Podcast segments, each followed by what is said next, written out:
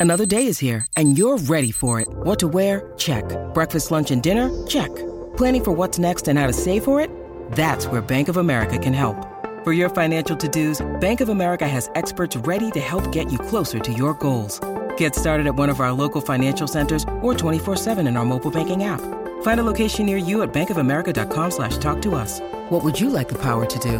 Mobile banking requires downloading the app and is only available for select devices. Message and data rates may apply. Bank of America and a member FDIC. Well, the Crusaders have uh, nailed their man to the cross to fill next year's uh, head coaching vacancy and appointing Rob Penney to take over from Scott Robertson. They have a formula in Christchurch they like their own, and Penney is certainly that, being a Centurion for Canterbury as a player before leading them to a stack of titles as a coach. He also worked under Robbie Deans in Super Rugby in the mid 2000s.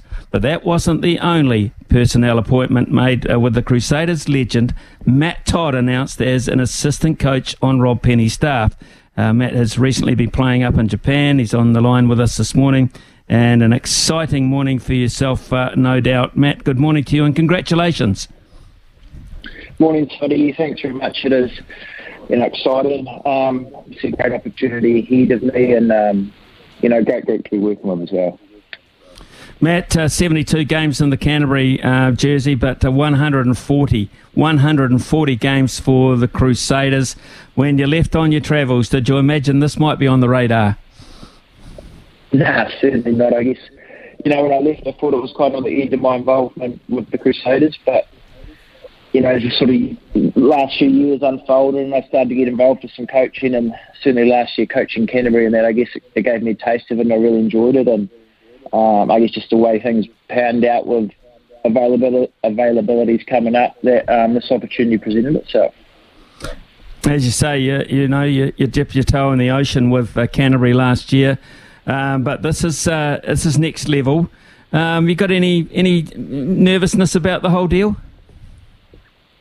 Yeah, absolutely. And I've spoken to a few people about it. It's like, how do you know if you're, you're ready to coach at this level and that? And you know, the kind of answer is you don't until you get in there. And I guess you've just got to trust yourself and, and trust those that made the selection that they know what they're looking for and um, they think that they'll complement the group nicely and, and will work nicely as a, as a cohesive coaching group.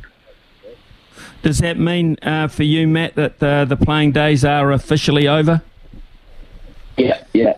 That uh, I guess you know that's part of the decision, uh, but I'm happy to you know hang up the boots. I was very fortunate of the career I had. So when this opportunity presented itself, um, to be able to be back involved with the Crusaders, it was too hard to turn down. So yeah, the phone made the done and dusted boots been hung up.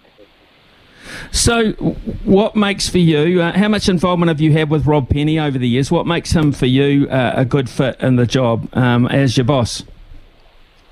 He was my first Canterbury coach when I first uh, debuted for Canterbury coach before think, three seasons. Um, and I think he's just he's a good people person. He understands um, you know people well, which is a massive part of I guess being a head coach is that people management. He's got great experience all around the world, um, and you know he's had some probably learnings. Obviously, his last stint at the Waratahs and Super Rugby didn't go well, but he would have learned a lot from that. And I think it's those experiences that you, you need to call on, and having someone who's gone through a lot, who's coached in, you know, he's coached up in Munster, he's coached in Japan, Australia, New Zealand. He's got a a good uh, feel of the, the global game and um, understands the game well and understands people well. Matt, you've only been in the role for five minutes. In fact, you're not in the role yet because there's still the, the current season to um, to uh, play out as such. But uh, what do you uh, ascertain will be your specifics with within the role?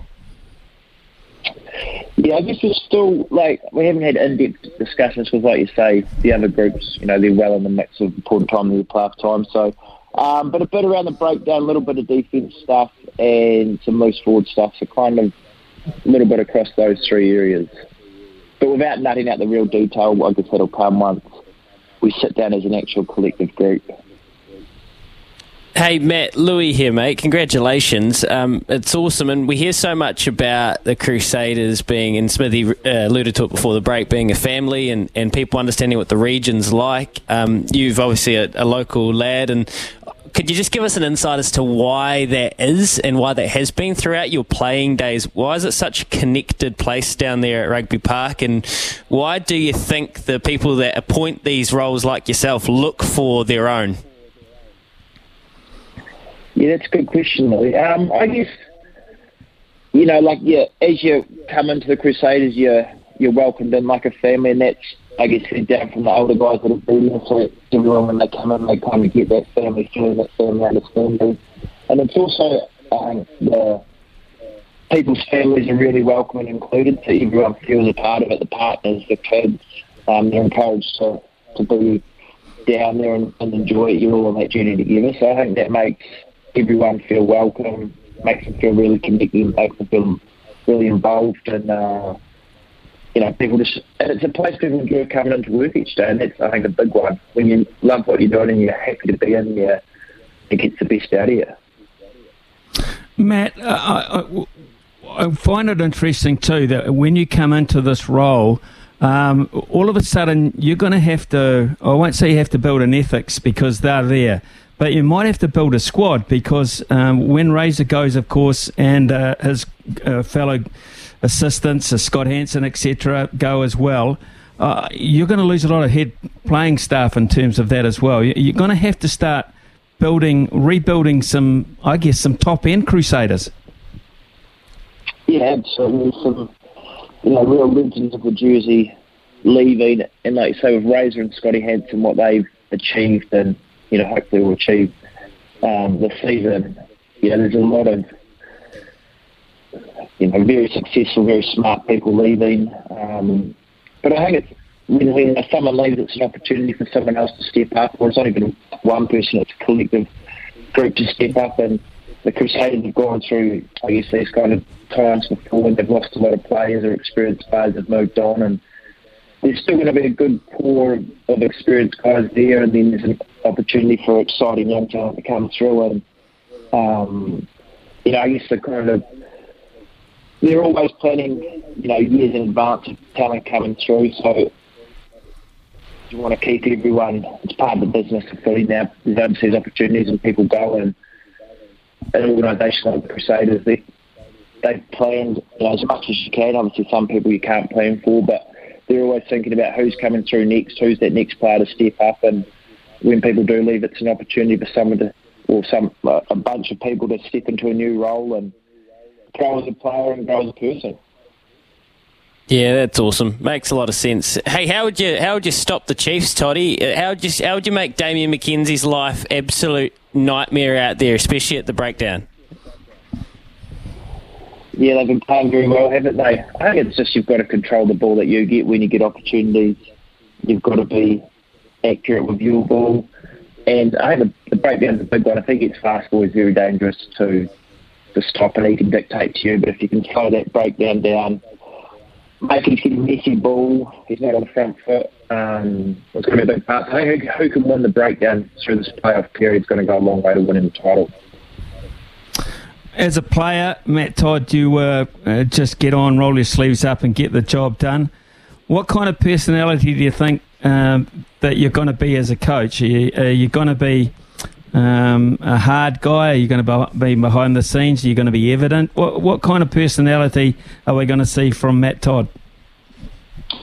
Well, I think it's just about being yourself, and that, and I guess just um, you know you want to be approachable as a person and the more you can connect with your players, get an understanding of, of where they're at and how you can help them. So I think that's the biggest thing. You've got to be open to your players and be approachable and, and be well connected with them. And and I guess you know go back to you know what you stand for, and that's a hard working coach, and, and expect that from your players, but also understand you know where they're at and, and what they need. You know, because throughout the season, players I guess fluctuate you know, physically and mentally and emotionally in it. So just having a good understanding of the players and what they need on a week to week basis. I would imagine whilst you've been away, you've kept a pretty close eye on, on Super Rugby, Matt. That seems to be the way these days. But from the, the Matt Todd playing days, uh, you know, as I say, over 140 games for the Crusaders, to the Matt Todd coaching days, do you think loose forward play has changed um, at all in that with the, the rule changes, etc.? I think there's there's still like a lot of the core same stuff. You know, the game tweaks from, from time to time when sort of rule changes aboard, and obviously the the big one now is, is with shoulder, you know, any head contact or any you know potential head contact, clean outs and all that. So you just got to be a lot more accurate. The, the margin for error is a lot smaller, I think. So particularly go to these playoffs, you know, like a, a card could be a very defining moment in the game. So um, I think that's a big one. Also, you know, the, the jackal potentially doesn't get rewarded like it used to. So be able to influence the breakdown in other ways or um, slow the ball down without necessarily being able to get your hands on the ball, that's changed a little bit. But I think, you know, for, a large part, it's still the same. You're still got to be able to, as loose balls impact the game across the park in, in many different ways. You can't be one dimensional. You've got to, as a trio, collectively work together and be able to impact the game in a broad uh, way of, you know, broad areas. Won't it be nice, um, you know, um, and I'm, I'm forecasting that you will be in the job when you run out onto a new stadium in Christchurch after um, having to put up with uh, what you have uh, since basically since the days of the earthquake. What a carrot that is for a, a Crusaders fan, a Crusaders staff member. Oh, it'll be an amazing once it's um, complete. You know, not just for rugby, but for Christchurch as a city, for you know Canterbury as a region. What they'll bring to the city and the area is massive. But yeah, the Crusaders had to play their home games in that stadium. Was it 2026? I think that um, yeah, it's finished. So still, still a few more years of the Addington Stadium, but to know that it's around the corner and um, you know what it'll do for the city is, is massive. Matt, as a former All Black, uh, of course, um, no one will ever uh, write off an All Blacks uh, chance of doing anything. But uh, who are the biggest for you? The biggest hurdles to win this World Cup this year, as such, when you look at World Rugby? The think it's probably um, the most even World Cup has ever been. The amount of teams that are genuinely capable of winning it. Um, obviously, you look at Ireland and France and what they've done through the Six Nations. They're building and for the time, what a pressure on those teams. You know, France being the host nation and Ireland having not been successful at World Cups, so how they deal with that will be interesting. You know, South Africa are always there. They their game's built for, for World Cups and pressure knockout footy, and they they're still an experienced team and guys that and won you know won the last World Cups and know what's required. And then the unknown, I guess, Aussie with Eddie Jones here, what are they going to look like? And England, same thing, newish coach, and so there's a lot. Uh, it's an exciting tournament. It's, I guess, real feet fitting for me there, but it is genuinely there are sort of six or seven teams that have got a genuine chance of winning it and get hot at the right time. Could be real champions in the year. Well, Matt Todd, by the time the World Cup's over, you will be well and truly ensconced in your new job in terms of recruiting and assembling squads, etc. So uh, we wish you all the best. Uh, great news uh, from uh, Canterbury Rugby perspective as well that you managed to come back to the family where you na- made your name. We wish you all the best, uh, Matt. We'll talk again in the future. Thanks for your time. Thanks. Cheers.